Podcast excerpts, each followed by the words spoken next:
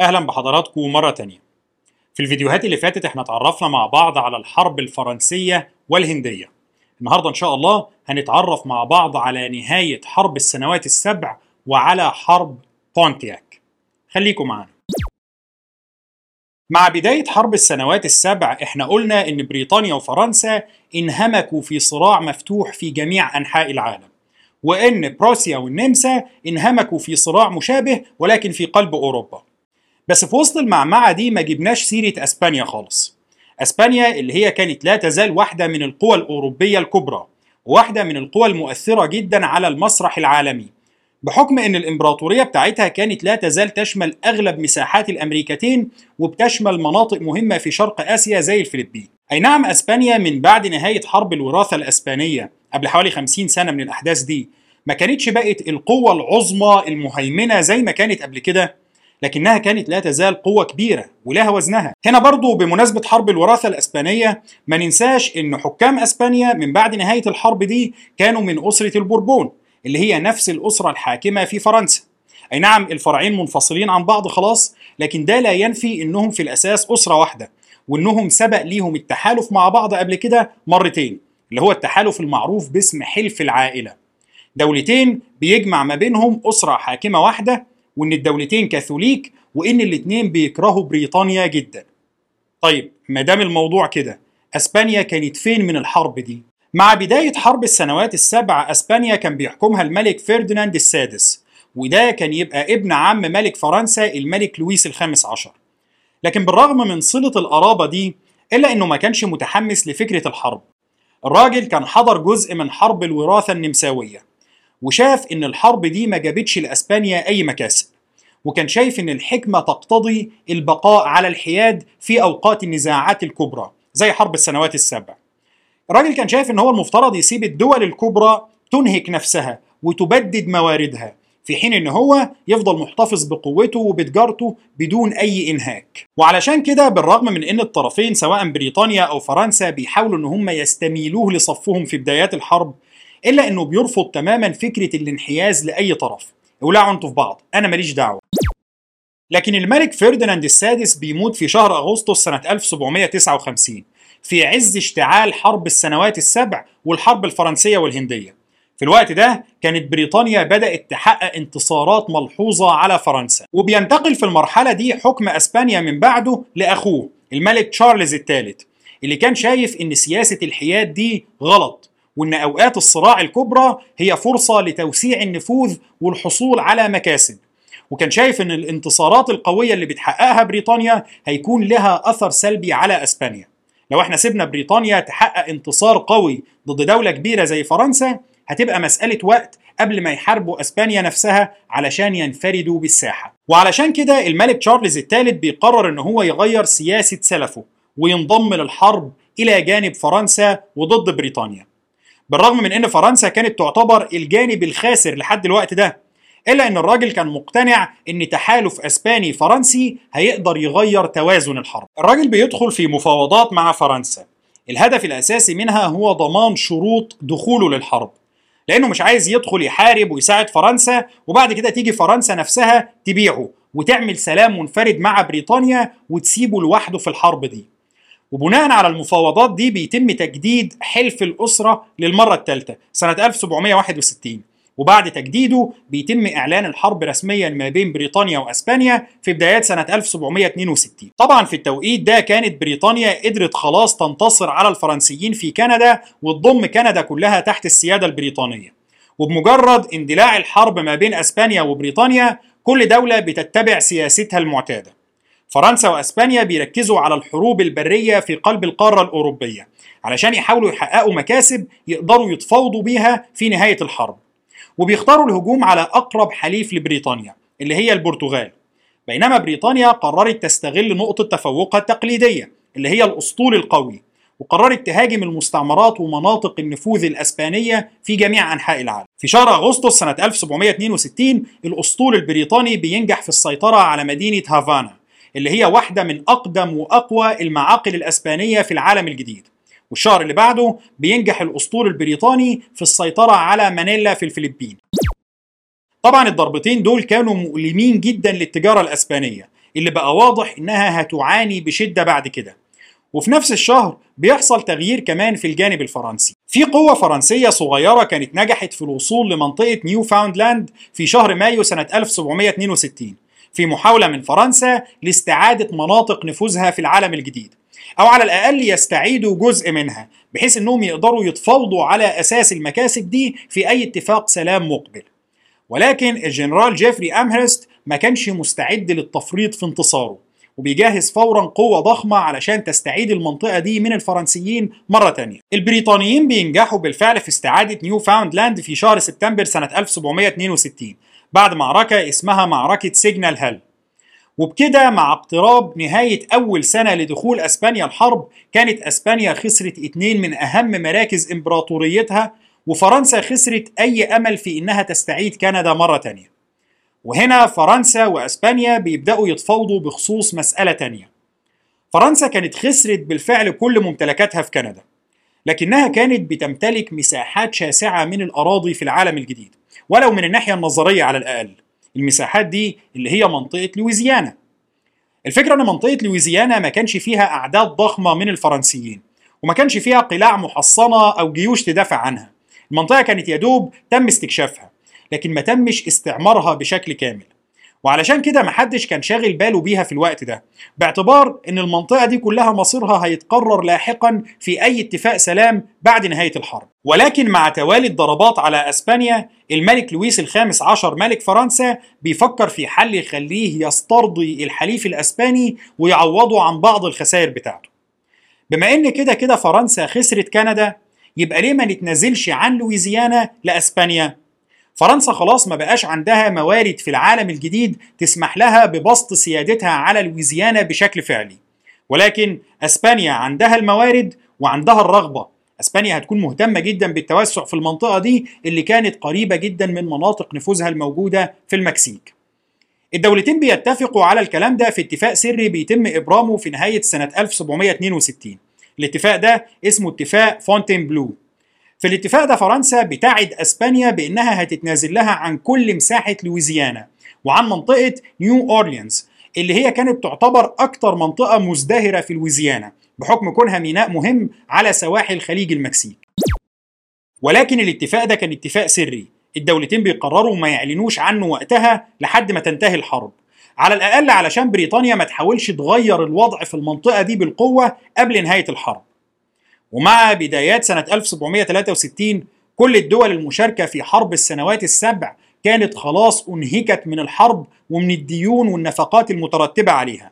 وعلشان كده بيقرروا التفاوض علشان يوصلوا الحل الحل ده هو اللي تم الاتفاق عليه في اتفاقية باريس.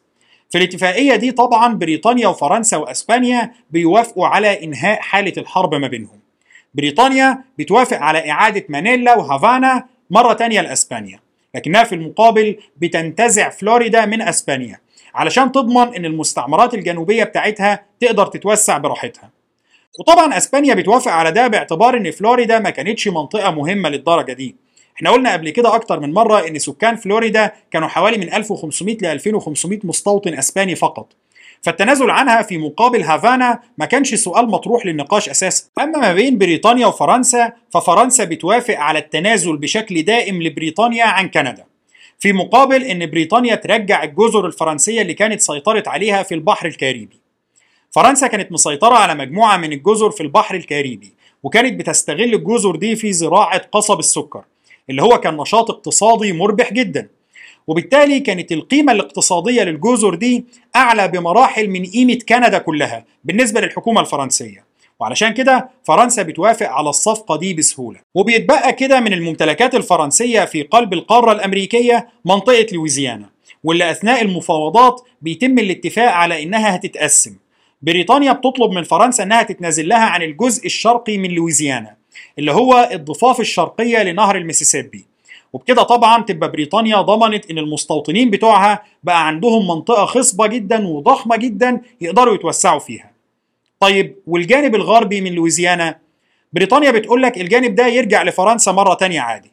طبعا فرنسا كانت اتنازلت عنه لأسبانيا قبلها بسنة لكنهم برضو ما بيعلنوش ده وقتها للعامة وبيفضل التنازل الفرنسي لأسبانيا سر لحد سنة 1764 لكن على أي حال مع توقيع معاهدة باريس ونهاية حرب السنوات السبع كان الوضع في أمريكا الشمالية بقى كالآتي.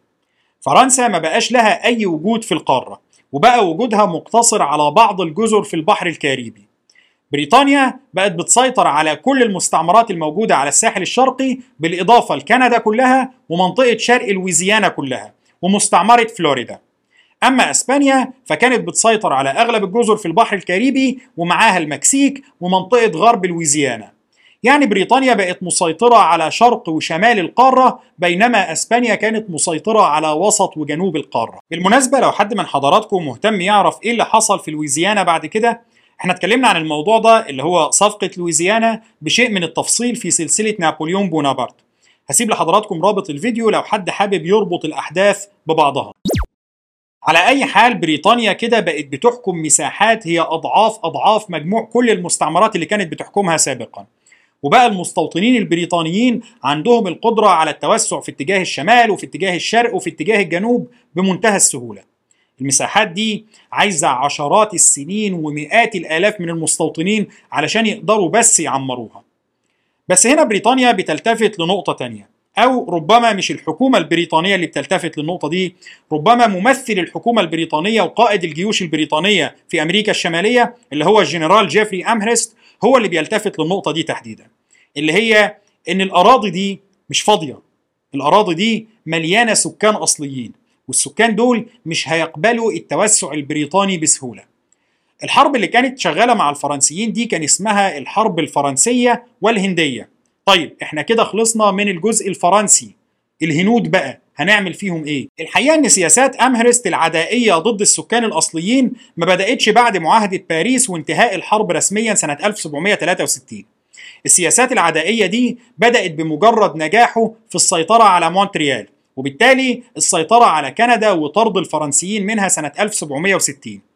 بمجرد امهرست ما انفرد بالساحة وما بقاش فيه منافسة من الفرنسيين بيبدأ في تطبيق مجموعة من السياسات المعادية بشدة للسكان الأصليين. امهرست هو والضباط بتوعه مش بس كان شايف إن السكان الأصليين تهديد مباشر للسيادة البريطانية في المنطقة لكنه كان بيحتقرهم وكان شايف إن السكان الأصليين هم في مرتبة أدنى من البشر.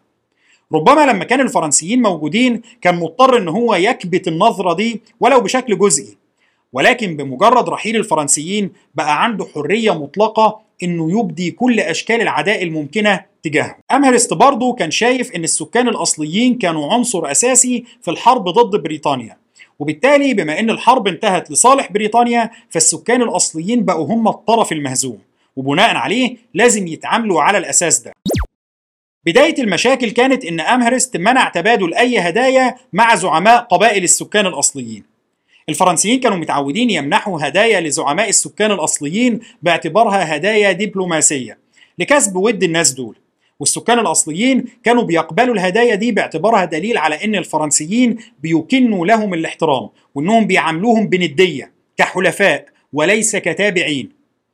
البريطانيين كانوا في أغلب الأحوال مضطرين يعملوا نفس الشيء لكن أمهرست القادم رأسا من أوروبا قال لهم لا الكلام ده ما ينفعش دي اسمها رشوة. مفيش أي هدايا هيتم منحها للزعماء دول دول مجرد شعوب عايشين في منطقة خاضعة للسيادة البريطانية يحمدوا ربنا إننا سايبينهم يعيشوا فيها. المشكلة الثانية كانت متعلقة بالتواجد البريطاني الدائم في أراضي السكان الأصليين. إحنا شفنا إن قبل بداية الحرب الفرنسية والهندية كانت منطقة زي أوهايو مثلا عايش فيها السكان الأصليين فقط. وبعدين بدأت المنافسة بين بريطانيا وفرنسا على المنطقة دي. وكل طرف منهم كان بيدعي للسكان الأصليين إن الهدف الوحيد من وجوده هو طرد الطرف الآخر فقط. طيب دلوقتي خلصت الحرب. السكان الأصليين كانوا منتظرين إن البريطانيين يسيبوا لهم أرضهم ويرحلوا. لأن خلاص ما بقاش فيه تهديد فرنسي. لكن اللي حصل هو العكس. البريطانيين بدأوا يرسخوا وجودهم في أراضي السكان الأصليين أكتر وأكتر. والفكرة هنا إن الوجود البريطاني ما كانش في صورة مستوطنين بريطانيين فقط. اللي هم يعني إلى حد ما متعودين على أساليب التعامل مع السكان الأصليين لكنه كان في صورة جنود من الجيش البريطاني موجودين في حصون. وده اللي ادى للموضوع طابع الاحتلال العسكري لأراضي السكان الأصليين. وطبعا النقطة اللي برضه استفزت السكان الأصليين جدا إن التواجد الفرنسي لما كان موجود كان دايما معتمد على أعداد قليلة. كل اللي كانوا موجودين في كل المستعمرات الفرنسية الشاسعة دي كانوا حوالي 80 ألف فرنسي. وده رقم قليل ما يمثلش تهديد للسكان الأصليين. بل والفرنسيين كانوا دايما بيحاولوا يرتبطوا بالسكان الأصليين بعلاقات زواج وتحالف. لكن دلوقتي بقى عندنا ملايين المستوطنين البريطانيين اللي عايزين يزيحوا السكان الأصليين تماما ويحلوا محلهم. وأخيرا جيفري أمهرست بيصدر قرار بتقييد بيع الأسلحة والبارود للسكان الأصليين. قبل كده كان سهل جدا إن سواء البريطانيين أو الفرنسيين يبيعوا لحلفائهم من السكان الأصليين أسلحة نارية وبارود. أي نعم ما كانوش بيبيعوا لهم مدافع يعني بس كانوا بيدوهم أسلحة نارية لأن دول حلفائهم اللي هيحاربوا جنبا إلى جنب معاهم. إنما دلوقت البريطانيين بعد انفرادهم بالساحة ما بقوش محتاجين حلفاء. وأمهرست بقى شايف تسليح السكان الأصليين خطر على الوجود البريطاني. خصوصا إنه أثناء الحرب الفرنسية والهندية كان حصل نزاع ما بين البريطانيين وقبيلة الشيروكي. واللي ساعد جدا في حسم النزاع ده لصالح البريطانيين كان نقص البارود والذخائر عند الشيروكي. فأمهرست بيقرر إنه يخلي دايما عندهم نقص في البارود استعدادا لأي نزاع قادم. طبعا السكان الأصليين بتقلقهم الخطوة دي جدا. وبيعتبروها تمهيد لحرب بريطانية قادمة ضدهم. السبب الوحيد اللي يخلي البريطانيين يمنعوا بيع السلاح لهم هو إنهم يكونوا ناويين يحاربوهم. ومع كل العوامل دي بيظهر الحاجة اللي تعتبر بمثابة قمة الجبل الجليدي اللي هو ظهور نيولين. نيولين كان واحد من السكان الأصليين اللي عايشين في منطقة أوهايو. الراجل جاء سنة 1761 وادعى إنه نبي. الراجل اتكلم عن رؤية دينية جات له وعن لقاء له مع إله اسمه سيد الحياة. في الرواية بتاعته نيولين كان بيقدم مزيج من الديانات التقليدية بتاعت السكان الأصليين مع تأثر واضح بالتعاليم المسيحية. خلاصة اللي الراجل ده قاله هو إن أصل كل الشرور في العالم هو اتباع نمط الحياة الأوروبي. الأوروبيين أفسدوا السكان الأصليين واحتلوا أرضهم وعلموهم عادات سيئة زي شرب الخمر مثلا. وإن الطريق للجنة هو الابتعاد عن الأوروبيين وعن التعامل معهم والتوقف عن شرب الخمر والعودة للصيد بالقوس والسهم ولبس جلود الحيوانات طريقة الحياة التقليدية بتاعة السكان الأصليين. باختصار إحنا نقدر نعتبر إن الحركة الدينية دي كانت رد فعل على تغلغل الثقافة الأوروبية وهيمنتها على السكان الأصليين. لكن أهم نقطة في تعاليم نيولان ووعوده هي إن السكان الأصليين لازم يقاوموا التوسع الأوروبي. وفي المقابل الإله بتاعه بيوعدهم إنه هيرجع لهم كل أراضيهم لو تصدوا للأوروبيين. طبعا نقدر نتوقع إن دعوة دينية زي دي هتلاقي رواج كبير جدا في أوساط السكان الأصليين. الحقيقة إن دعوة نيولين كانت تعتبر تجسيد ونتيجة للأفكار والهواجس المسيطرة على السكان الأصليين في المرحلة دي. وبالتالي نقدر نعتبرها نتيجة للأوضاع السائدة وليست سبب مباشر للحرب. على أي حال في وسط المناخ المحتدم ده السكان الأصليين بيقرروا إن هم يتصدوا للتوسع البريطاني في أراضيهم. القبائل اللي بتشترك في نوع من التحالف ضد البريطانيين كانت مجموعات واسعة جدا من القبائل اللي كانت عايشة في ثلاث مناطق. أول منطقة اللي هي منطقة البحيرات العظمى. ودي اللي كانت بتضم قبائل زي الهيورون اللي هم الحلفاء التاريخيين للفرنسيين من بداية وجودهم في المنطقة ومعاهم قبائل زي الأوتاوا والأوجيبوي. المجموعة الثانية كانت القبائل في منطقة أوهايو والمجموعة الثالثة كانوا سكان منطقة إلينوي. نلاحظ هنا أن القاسم المشترك ما بين كل القبائل دي تقريبا كان إنها كانت عايشة في المناطق اللي كان الفرنسيين مسيطرين عليها لفترات طويلة أو اللي كان بينهم وبين الفرنسيين علاقات تجارية جيدة في أغلب الأوقات. لكن ده مش معناه إن تحالفهم ضد البريطانيين كان هدفه هو الانتقام للفرنسيين. لكن زي ما قلنا السبب والهدف الأساسي للتحالف ده كان رفض السياسات البريطانية المعادية لهم لكن مع نمو التحالف ده بدأ بعض المسؤولين البريطانيين يفكروا في حل لتخفيف التوتر ده. وكان من ضمن المسؤولين دول ويليام جونسون اللي هو كان ضابط بريطاني تم تعيينه مع بداية الحرب كمسؤول عن العلاقات ما بين السكان الأصليين والمستعمرات الشمالية. الراجل بيعمل مؤتمر مع السكان الأصليين سنة 1761 وبيحاول إن هو يحتوي غضبهم في المؤتمر ده وبينجح في إقرار سلام لكنه بيكون سلام هش جدا. الأمور بتفضل غير مستقرة كده لحد سنة 1763 في السنة دي بيتم توقيع معاهدة باريس وبتنتهي الحرب رسميا ما بين بريطانيا وفرنسا وفرنسا بتقر بانتقال السيادة على مستعمراتها في كندا لبريطانيا.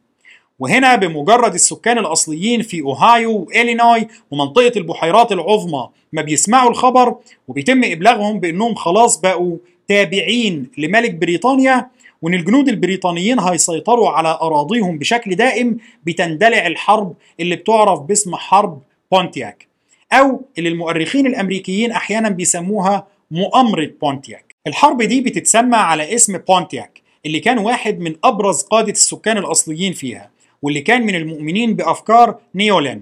واللي الحرب بدأت مع حصاره لقلعة فورت ديترويت. في نهايات شهر أبريل سنة 1763 بونتياك بيعمل اجتماع مع عدد من زعماء القبائل وبيقرروا التحضير لهجوم على قلعة فورت ديترويت. القلعة دي اللي هي كانت قلعة بريطانية موجودة في قلب أراضيهم. وبالفعل بيتم الاستعداد للهجوم وبيروح بونتياك يوم 7 مايو ومعاه 300 مقاتل علشان يسيطروا على القلعة. الخطة كانت إنهم هيدخلوا القلعة وهم مخبيين السلاح وبمجرد ما يبقوا بالداخل يبدأوا هجوم مفاجئ من الداخل ضد البريطانيين.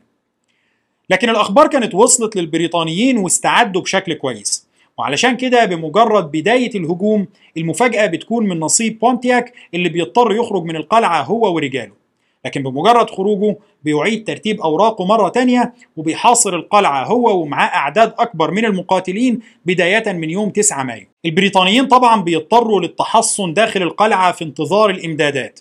بينما بونتياك والجنود بتوعه بيهاجموا ويقتلوا أي مستوطنين أو جنود بريطانيين موجودين خارج الحصن. بينما ما بيهاجموش أي مستوطن فرنسي.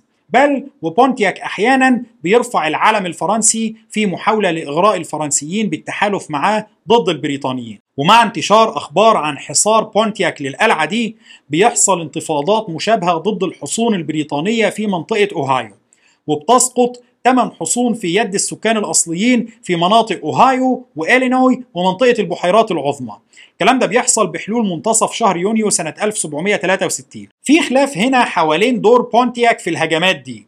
هل كان مسؤول عنها أو تم التنسيق للهجمات دي معاه؟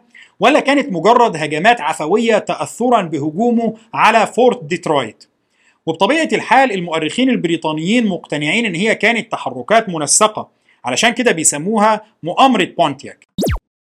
ومع موجات الهجوم دي في أعداد من المستوطنين البريطانيين بيحاولوا يهربوا للقلاع اللي لسه لم تسقط واللي كان أهمها في منطقة أوهايو هو حصن فورت بيت. فورت بيت ده اللي هو الحصن اللي بناه البريطانيين على أنقاض حصن فورت دوكين. فورت دوكين اللي هو الحصن الفرنسي اللي كان السبب الأساسي في انفجار الحرب الفرنسية والهندية. وطبعا مع احتشاد الأعداد الضخمة دي في فورت بيت السكان الأصليين بيحاصروا الحصن هم كمان في محاولة لإسقاطه بداية من يوم 22 يونيو سنة 1763 وبالتالي مع نهايات شهر يونيو اللي هو بعد أقل من شهرين على بداية الأحداث دي كان في 8 حصون بريطانية سقطت في يد السكان الأصليين وفي حصنين كبار تحت الحصار. طبعا دي كانت صدمة للجنرال أمهرست. اللي ما كانش متخيل إن السكان الأصليين هيجرؤوا على تحديه بعد رحيل الفرنسيين. لكنه على أي حال بيبدأ تحركاته المضادة فورا. أمهرست بيأمر بتجهيز وإرسال حملات بريطانية لنجدة فورت ديترويت وفورت بيت وفك الحصار عنهم وهنا بتحصل الحادثة التاريخية الشهيرة جدا والخاصة بالحرب البيولوجية ضد السكان الأصليين. الحادثة دي اللي هي محاولة البريطانيين القضاء على السكان الأصليين باستخدام مرض الجدري. يوم 29 يونيو الجنرال أمهرست نفسه بيكتب خطاب لقائد القوات البريطانية المتجهة لفك الحصار عن فورت بيت. بيقترح عليه في الخطاب ده محاولة نشر المرض في أوساط السكان الأصليين والقضاء عليهم. القائد ده بيرد عليه إنه هيحاول يديهم بطاطين ملوثة بالميكروب اللي هو ميكروب الجدري. وأمهرست بيرد عليه بخطاب تاني يوم 16 يوليو بيعلن موافقته على الخطة دي. الجميل في الموضوع إن البريطانيين المحاصرين في فورت بيت كانوا بالفعل لجأوا للخطة دي من قبل ما توصل لهم القوات البريطانية المتجهة لنجدتهم. بل وحتى من قبل ما أمهرست يكتب الخطاب اللي بيقترح فيه الفكرة دي. يوم 24 يونيو قائد الحامية الموجودة في فورت بيت اللي هو كان ويليام ترنت بيقرر إنه ينفذ نفس الخطة. ويليام ترنت لو حضراتكم فاكرين كان جزء من ميليشيا مستعمرة فيرجينيا وكان اللي هو تم تكليفه ببناء حصن بريطاني في نفس المكان اللي موجود فيه فورت بيت واللي الفرنسيين منعوه من إكمال بنائه وطردوه. وبعد كده انضم لجورج واشنطن في هجومه على الفرنسيين في معركة جومونفيل جلين اللي هي المعركة الافتتاحية في الحرب الفرنسية والهندية. ويليام ترنت ده بقى كان قرر من نفسه ومن قبل ما توصله أي تعليمات من أمهرست إنه يهدي بعض البطاطين والمناديل الملوثة بالجدري للسكان الأصليين اللي محاصرين الحصن بيطلب التفاوض معاهم وأثناء المفاوضات دي بيهديهم البطاطين دي كنوع من إثبات حسن النية وبيدون ده بشكل رسمي في السجلات العسكرية بتاعته. الحقيقة إن الوقائع دي تحديدا هي وقائع موثقة بشكل لا سبيل لإنكاره في التاريخ البريطاني والتاريخ الأمريكي. دي خطابات رسمية وسجلات عسكرية رسمية كتبها القادة دول بنفسهم. ومش أي قادة. دول ناس زي أمهرست اللي كان بيقود الجيوش البريطانية كلها في القارة الأمريكية. أو ويليام ترنت اللي كان بيحارب جنبا إلى جنب مع جورج واشنطن. المؤرخين الأمريكيين والبريطانيين بيحاولوا ينفوا تهمة الإبادة الجماعية دي عن طريق الادعاء بأن البطاطين دي ما نجحتش في نقل العدوى، لأن الميكروب اللي فيها كان مات من الشمس، وإن الأوبئة اللي ظهرت في مرحلة لاحقة ما كانش لها علاقة بالمحاولات دي. وده وارد إنه يكون صحيح. بالرغم من إنه أغلب المؤرخين مقتنعين إن الهدية دي كانت مسؤولة بشكل مباشر عن نشر الوباء في أوساط السكان الأصليين. إلا إن نقطة هل المحاولة دي نجحت ولا فشلت مش هي دي نقطة النقاش الحقيقية. المشكلة الحقيقية هنا هي إن الجيش البريطاني والميليشيات بتاعة المستوطنين الاثنين حاولوا بالفعل بدء حرب بيولوجية بهدف إبادة السكان الأصليين. وإن القرار ده اتاخد على عدة مستويات بدءا من أعلى مستويات القيادة ووصولا لأقل المستويات ومفيش أي حد اعترض عليه. بل والأخطر هنا هو إنه القرار ده اتاخد بشكل غير مركزي وبشكل منفرد من بعض القيادات. بشكل يوحي بأنها ما كانتش مجرد فكرة عابرة في مرة لكنها كانت ممارسة مقبولة. يعني إذا كان قائد الجيوش البريطانية في العالم الجديد أمر بالممارسة دي. وفي نفس الوقت جاء قائد حامية في قلعة محاصرة بدون أي توجيه من حد قرر من تلقاء نفسه إن هو ينفذها. يبقى الموضوع كان شيء وارد كان شيء ربما شائع. مش حاجة نادرة يعني. وبالتالي تهمة بدء حرب بيولوجية بهدف الإبادة الجماعية للسكان الأصليين هي تهمة ثابتة بشكل قاطع لا يحتمل أي تأويل بحق الجيش البريطاني وميليشيات المستوطنات في المرحلة دي. ده طبعا بخلاف إنها اتكررت تاني في مراحل لاحقة. فكرة بقى هل هي نجحت في تحقيق الهدف بتاعها ولا لا هو سؤال ملوش أي صلة بالموضوع. عموما النجدات البريطانية بتوصل لفورت بيت وفورت ديترويت في نفس الوقت تقريبا. في فورت ديترويت بونتياك ورجاله بينجحوا في هزيمتهم في معركة اسمها معركة بلادي ران يوم 31 يوليو سنة 1763 وبعدها بونتياك بيستكمل حصاره لفورت ديترويت. بينما في الجبهة الثانية اللي هي حصار فورت بيت بتحصل معركة دامية اسمها معركة بوشي ران. ودي اللي بينجح فيها البريطانيين في تحقيق انتصار على السكان الأصليين وإجبارهم على رفع الحصار عن فورت بيت. السكان الأصليين برضو بينجحوا في شهر سبتمبر في الهجوم على قافلة إمدادات بريطانية بالقرب من قلعة نياجرا. ولما الحامية بتاعة الحصن ده بتبعت نجدة علشان تنقذ القافلة السكان الأصليين برضو بينجحوا في هزيمتها هزيمة كبرى. ومع تكرار الهزايم دي بريطانيا كانت مضطرة إن هي تتخذ نوعين من القرارات. قرارات الهدف منها هو التدخل عن طريق القوة العسكرية لإنهاء الحرب. وقرارات تانية الهدف منها هو الوصول لحل وسط مع السكان الأصليين يمنع اندلاع حرب جديدة. ولكن المشكلة هنا هي إن القرارات دي في أغلبها ما بتعجبش المستوطنين. اللي بيشوفوا إن بريطانيا بتدور على مصلحتها هي مش على مصالح المستوطنين. وبالتالي بتكون سبب في اندلاع حرب الاستقلال الأمريكية. إزاي ده هيحصل؟ ده اللي هنتعرف عليه في الفيديو اللي جاي إن شاء الله. شكرا لحضراتكم وإن شاء الله نكمل كلامنا الأسبوع اللي جاي.